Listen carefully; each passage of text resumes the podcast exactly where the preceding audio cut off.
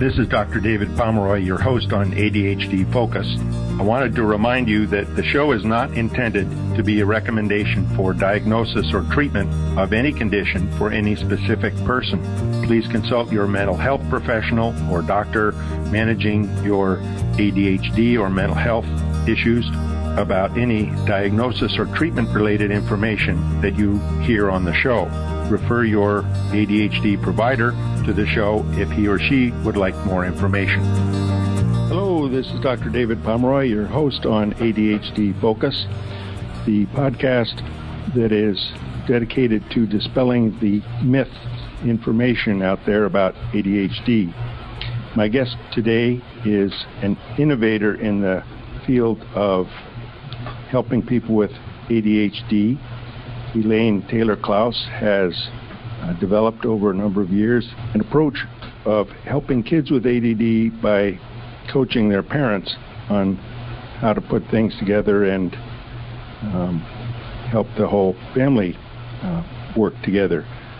She was a pioneer in having group sessions uh, online and so is well suited for the current climate of things. And she's just published her book, The Essential Guide to Raising Complex Kids. So, well, Elaine, welcome to the program. Thank you. It is, is an honor to be here to be back. It's been a long time. I'm glad to be here. Yes, it has been a while. Um, well, I'd, I'd like to uh,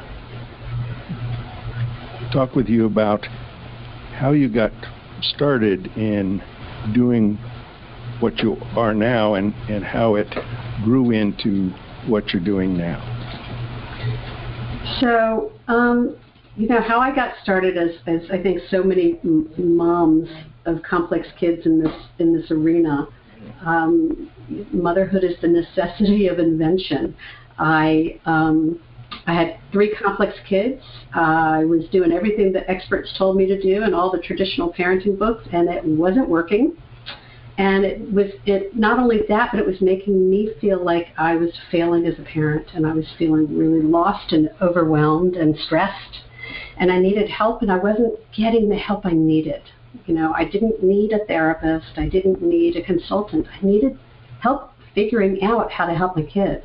And um, and along the journey, I discovered this thing called coaching, which I had never even heard of before. But um, it, was kind of a stopgap measure because I had young kids and I couldn't find a therapy program that was going to match my schedule. I was actually on my way back to graduate school, and I discovered coaching, and and it was like I found it. I, I remember calling my husband in tears the first afternoon and saying, "This is it. I this is it. I found." what will make the difference. It's so positive, it's so empowering, and it's so effective. And so I kind of dove in and I became a coach and I became I was determined to help other parents not go through their their experience the way I did those first 10 years. And um, within a pretty short time, it had transformed my family. Within a couple of years, my husband had sold his business and he'd become a coach because it was so transformational. Mm. And um, and so I, I, in those days, I didn't have the term complex kids yet, but I was trying to help parents of kids who were quirky or different or learn differently. And, and I knew it was not just ADHD, but that was kind of the common ground for a lot of these kids. And, um, and when I met Diane Dempster at a, at a CHADD conference back when it was still CHAD in 2010, um, we had had a parallel experience. When we became coaches, we became better parents to our complex kids, and it wasn't rocket science. It was something we could teach. So we decided to start helping parents because what we realized is there was a lot of support out there for, for kids themselves, but there was really nobody that was helping the parents figure out what to do and how to get through it. And it's hard as a parent to raise these quirky, complex, fabulous kids. So that's we decided to, to make it as accessible as we could and as affordable as we could. And so we started online back in 2011. Um, and everything we've done since then has been online and on the phone. So yeah, I, I feel like I've welcomed the rest of the world to my world in the last yeah. several months. Great. So, one thing that struck me about um, reading your book, which of course, like most books, I'm partway through, um, cool. was that it has the, I guess, the flavor and tone of things that have grown out of experience, and you've also had the chance to step back and put them in perspective. Um, yeah. Which I think is so valuable. Um, there are many ways to approach one thing and another, and when an idea is put out, yeah, this is a cool idea, um, but it's not really fleshed out and, and been able to put the pieces together. Uh, it's a really refreshing to see um, work that does reflect your work since 2011. Thank you. Yeah. That was really important to, to me in this. The the um, I, you know I didn't want to write a, a piece of the puzzle. And I think a lot of what happens to us as parents is we get a piece of the puzzle. We get a reward chart here or a strategy mm-hmm. there or like we I, I call it the popcorn approach or the pinball yep. approach, right? And and that's what a lot of us spend years and years doing as parents. It's like, okay, I'm going to try brain training. Okay, I'm going to try therapy. Okay, like we just keep trying different things because we don't know what's going to help, what's going to stick, what's going to work. And what I really wanted to do with this book, David, was to say, okay, stop, pull back, look at the big picture. This is the context for how to raise these complex kids. Mm-hmm. You're going to get mm-hmm. to the specifics. I'm going to give you some specifics. But if you don't understand the big picture, then you're going to keep feeling like you're in the middle of a popcorn machine. And I think that brings up something that all of it, those of us with ADD face of, oh, this is new, I'll try it. Oh, this is a cool idea. Yeah. We tend to jump around. And the other thing with, with something like changing your approach in parenting is change is uncomfortable. Mm-hmm. So you try it and it's not working, and we're impatient and oh, I got to try something else. Yeah. It take this is that step back and look. Change doesn't happen in two weeks, and how come isn't isn't working? Yeah. Um, and one of the things I think you mentioned is it's little little steps. Yeah. If you get a little step, if you get a smile from your kid, thanks mom, that helped. Bingo. Yeah. That is worth whatever frustrations you've just had, and it was just a little tiny part. That's the start. That's the thing that that uh, is going to give you some reinforcement to okay, keep on going. Yeah, um, it, it's incremental.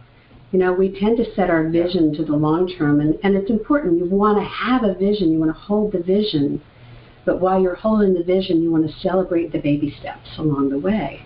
Mm-hmm. And we tend to be so, we tend to be racing to the next thing and the next thing that we don't stop and see, like, to celebrate and say, wow, that really worked or that helped.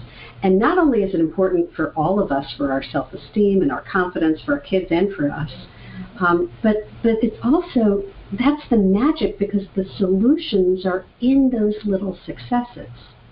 Yes. So, so the way that our model is structured, it's really super simple. And, and what's built into it is what we call rinse and repeat. It's part of the model includes let's stop and see what's working, focus there, let's see what's not working, and then let's tweak it and try it again. So it's not throw up your hands and try something else but it's like, let's keep sticking with something in little bits until we get something that really works. And then we can learn to apply that to other things. Could you lay out the six steps of the model and then we can maybe go through each one in terms of how it works and what the what the idea is? Yeah, absolutely. So, so the way the model, so the model just for framework is based on on the principles of coaching. So, what what we teach, what Diane and I teach, is the coach approach approach to parenting, but equally as applicable applicable to professionals, right? So it's a coach approach to managing complex issues. Um, and it doesn't matter whether you're managing ADHD or anxiety or depression or any of these things, this coach approach is, is a simple method to do that. And so the first step is what we call taking aim. And taking aim is about getting really clear on the change you want to see. Some might call it the problem you want to solve. I like to frame it in, in a more positive way. So taking aim on the change, but getting really specific about what that change is. So it's not taking aim on mornings. It might be taking aim very specifically on getting out of bed or setting an alarm or getting to breakfast or whatever. Really focusing on on a small enough change that you can see some progress. So that's take step one is taking aim. And then step two is about what we call collecting information, gathering the data right? Getting curious. What's going on? Let's say we're taking aim on, on a kid getting out of bed in the morning because they may wake up but have a hard time getting up. Um, so then you get curious. What's going on? Are they having a hard time getting out of bed because they're just enjoying lounging? Or are they having a hard time because they don't know what's next or because they're they don't want to do what's next or I, I don't know what the problem is but if you can the more curious you can get um, maybe they're having a hard time getting activated. I'm thinking about a kid I worked with or a family I worked with years ago where um, they shifted everything when they let the dog come in and jump on the kid's bed in the morning to wake the kid up. He just needed huh. something more vibrant to activate him in the morning than his dad yeah. standing at the door saying, get up, right? He was nine. He needed the play and the physical touch and and it changed everything that that one simple solution. But we had to understand what was wrong what was the, the challenge before we could come up with a solution. So step two is getting curious. Go ahead. A question on that in terms of determining what it is is it motivation or whatever um, is that just the parent observing and then trying to guess? Or talking it over um, with the child and and you know, an eight-year-old isn't necessarily going to be able to say, "Well, mom, you know, I have trouble with motivation and getting out of bed because there's really nothing I want to do that day."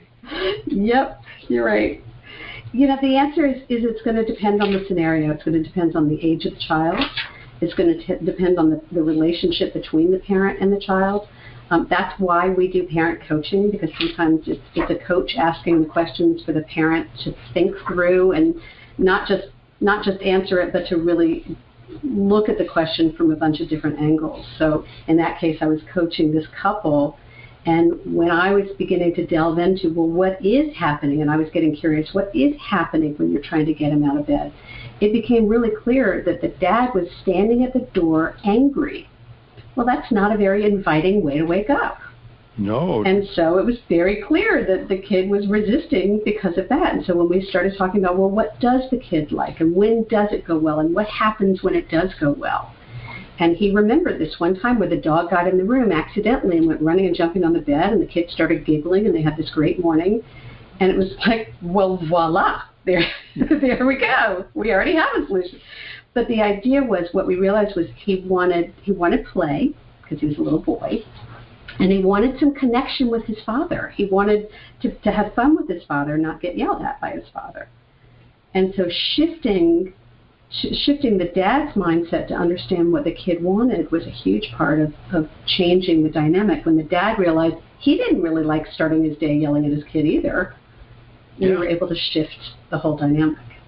So getting curious is sometimes now with an older kid, with a teenager, with a kid in their 20s, they're going to have to do a little bit more of the legwork. And your job as an, as an adult, whether you're a provider or a parent, is to ask the questions to help them get curious. Because when you first say, you know, what do you think's going on, they're going to say, I don't know. And that's fine because they probably don't know yet.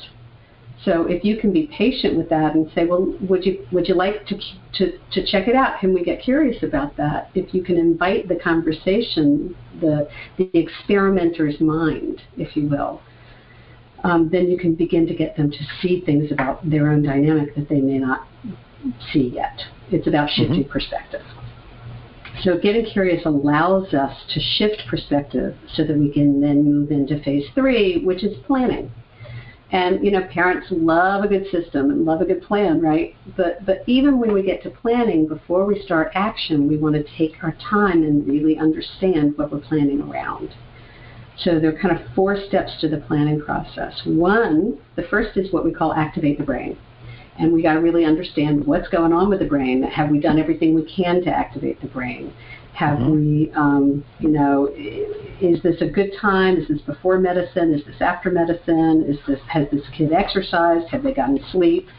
So we really want to understand um, what's going on in the brain as part of a planning system. You're going to plan differently for a kid who is well rested and on medication, for example, than you will for a kid who's you know never getting any sleep and and um, doesn't have any strategies on board and never gets exercise. And like you're just going to have to consider it differently. Tells you she's taken her medication, but she really hasn't. Exactly. Yes. Right. So, so part of it is activating the brain. Part of it is what, what we call positive parenting or positivity. And this is where this is probably where our model is most in alignment with most other parenting paradigms out there. I mean, we all know that positivity and a positive approach is a is a powerfully effective way to to um, empower our kids.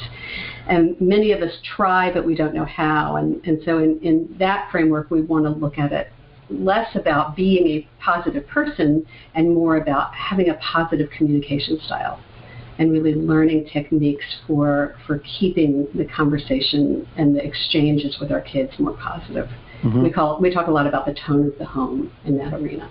Yeah, and that's one thing that struck me when I was looking at it that the tone of voice is so important and mm-hmm. I think takes a lot of practice for first of all for parents to be aware how it shows up and then to change it.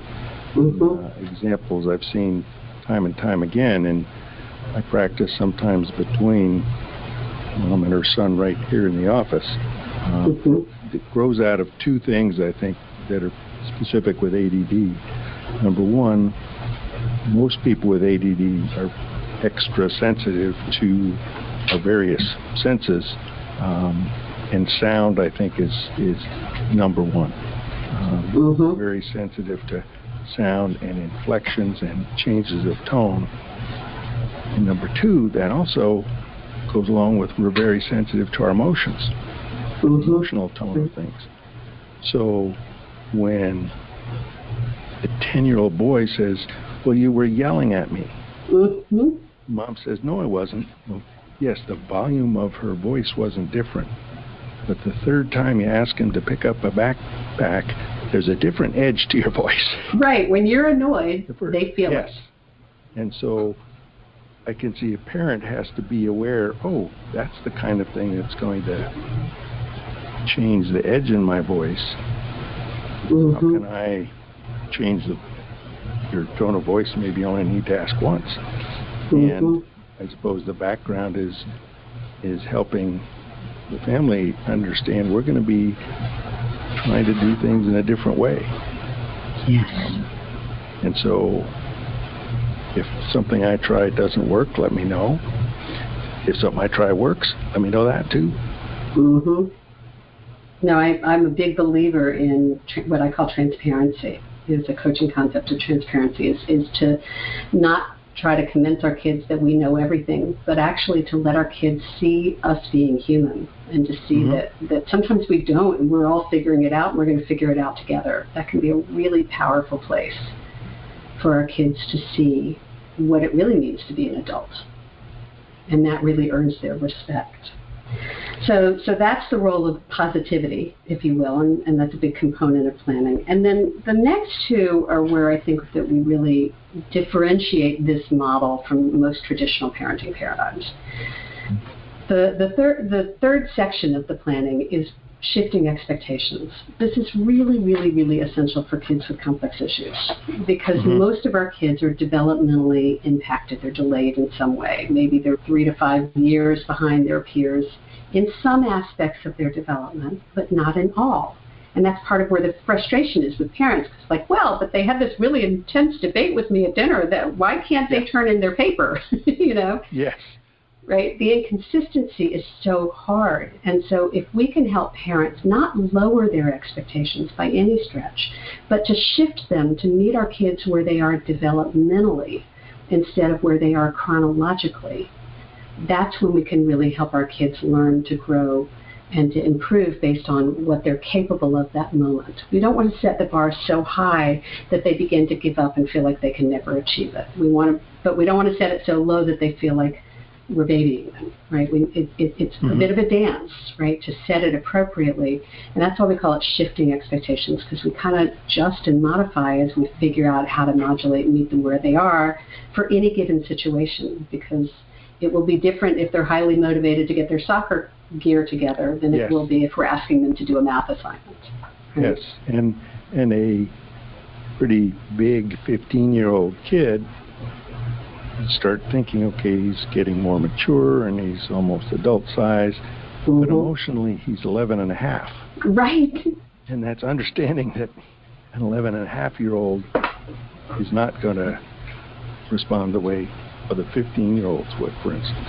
No. And yet he still wants to feel some sense of control about himself. He wants yes. agency. Yes. And so we want to set expectations that allow him to take on as much responsibility as he can developmentally appropriately without setting it, the bar so high that they just feel like, why should I bother? It's never going to be good enough. So that's shifting expectations. And then the fourth area of planning is systems and structures. You know, and this is one thing I think in the ADHD world, we kind of do a disservice to parents, is that parents come to us and they say, I want systems. And then we say, okay, here's a system. And if we don't help them understand the, all the stuff that leads up to developing a system that we've talked about, if we don't help them set an appropriate uh, goal and understand what's going on in the dynamic and look at where the brain is contributing, if we don't do all of these other things, then we're likely to put a structure in place that's not the right fit for the kid, or maybe we're going to put a structure in place that would work for us but may not work for the kid. Yep. And then when it doesn't work, we're going to get frustrated. We're going to throw up our hands and we're going to say, okay, you do it. But if we can create systems and structures collaboratively with our kids, if we can work with them to help them see what works for them and what doesn't, if we can do it in the context of those other things we talked about, about positivity and shifting expectations, then we can really teach them to the process of problem solving or creating systems for themselves, which is the goal of ADHD management, right? Is they need to learn yes. to manage themselves. So systems and structures are key, but they're not a goal in and of themselves. We have to remember that they're just a tool. And we want to keep mm-hmm. in mind that they are a tool to achieve something else. And the, I think you hit on a key point, um, which is part of what you hope to do with your adolescent or anyone, but helping parents learn how to develop the process. Mm-hmm. Not just here's the process. Okay, now you can do that. But as you're going along, they can see how that process grew out of everything else.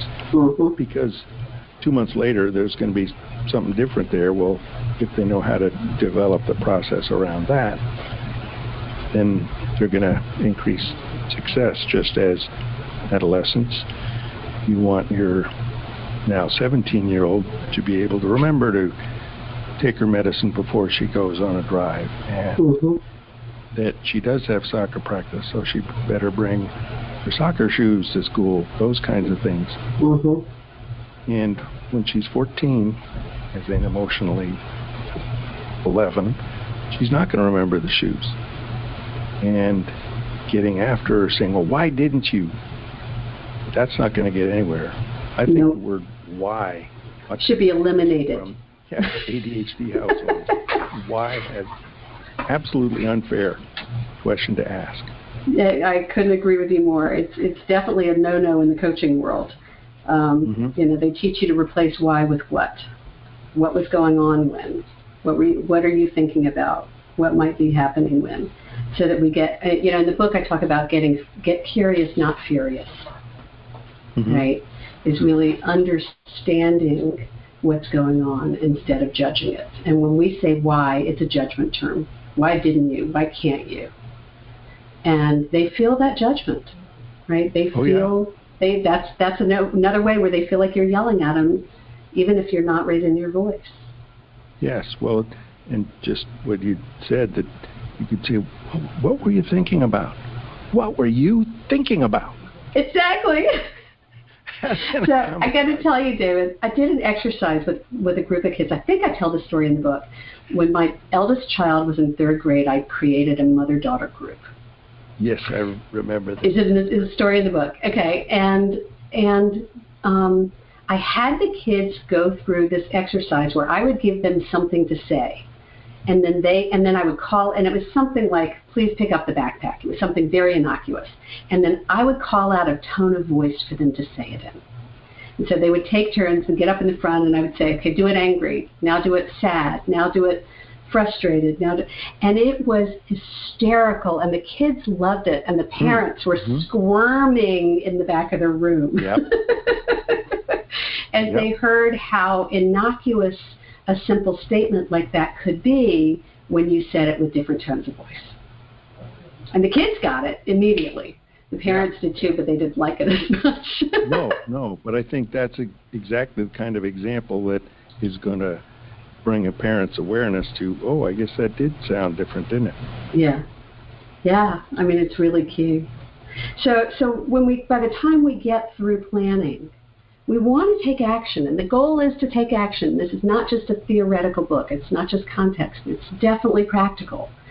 But when you take action, you want to understand that it's not always going to work the first time, that you might have to try it a few times. That's why we do step four is take action, and step five is rinse and repeat, right? Like start again. Let's see what worked, see what didn't work, and let's try it again. And, and start with the expectation that it's not going to work the first time. So nobody's disappointed, and we know that our job is to keep tweaking and improving until we find something that does work. Not only does that is that much more um, stress, much, much less stressful for us as parents, but it also teaches our kids to set realistic expectations for themselves. Because mm-hmm. if they feel like they can't do anything right because it's always going to be wrong and they're not allowed to be wrong, well, if you're not allowed to be wrong, you're never going to try anything. Yes. And that's not what we want. We want kids who are willing to experiment with different ways that work for them so that they can find what works for them because they're not going to know it. They got to figure it out. And then the last step in the model, because you asked for the six steps of the model, right? So it's take aim, get educated, plan, and there's four different areas of the plan. Step four is act. Step five, as I say, is rinse and repeat. And then step six is kind of circles the whole thing. It's not really a step, it's really context for the whole thing. And that's about self care. And we think it's really, really, really important for parents, for professionals, for even for the kids to learn to take care of ourselves in this process because it's not easy. And it can be frustrating. And so we've got to really make sure to keep our oxygen mask on on and to take care of ourselves. We always say to parents, if you don't know where to take aim, there are two places to look. One is is to focus on leaning into your relationship with your kid, and the other is to practice self-care. That's it. If you want, if you do mm-hmm. nothing else and you, you begin to focus on the, those two things, you will change the dynamic in your home and improve it. And it, this um, brings to mind so much of what's going on with COVID and mm-hmm. the angst that people have and having to deal with change and everything's upheaval. Um, mm-hmm. And the same when you've got this model and you're working on it and it can get so intense that everybody needs to step back. Okay, let's take some deep breaths. Let's go for a walk. Um, this has been a really stressful, tough day, and it's only three three o'clock in the afternoon. right. Let's just nine o'clock in the morning. Aside. We're going to put it aside for the rest of the day. We're going to go for a walk, and let's figure out what we're going to have for a picnic, and we're going to have a picnic in the living room. Love that. And it just gets away from all the, well, we're going to try this, we're going to do that, and we're going to, got these steps up on the board, and let's just back off mm-hmm. and take that that break. And that's good self-care. It's not, doesn't mean you're, you're, uh, neglecting what you started out to do or you're giving up. Just saying we need to take, take a break and take care of ourselves. Yeah, we we got to have perspective so here. Yeah. It, it's I mean, I get, we're in the marathon, right? We are in this for the long term. This is not a mm-hmm. short term experience. And so, as parents, we have to pace ourselves. We have to nourish ourselves. Um, we have to let go of trying to fill everybody's expectations and and just start focusing on what's important right now. It's one, one mm-hmm. of the mm-hmm. questions we ask in the book is, you know, what's most important? And get really clear on that and know that that will change and that's okay. Um, but but I love what you're saying, which is give yourself permission to put the relationships first, and to not be so focused on the tasks. You know what I've been saying throughout this whole pandemic is is I don't care what age your child is, don't let school get in the way of their education. Yep. Right? That's a great one. Um, you know, I think that the, uh, the whole model is while you're coaching parents, the parents, whether they know it or not, are coaching their children to be able to develop the process to yes. expect that yes, self care is important. It's okay to take a break. Um, and unfortunately, we have to take a break because we're now at 30 minutes, but we got through all six.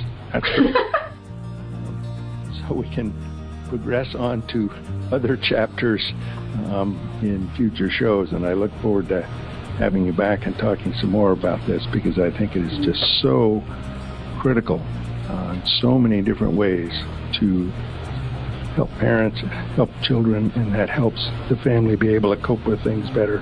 And parents are going to feel more successful, and children are as well. And Absolutely. that's just so critical.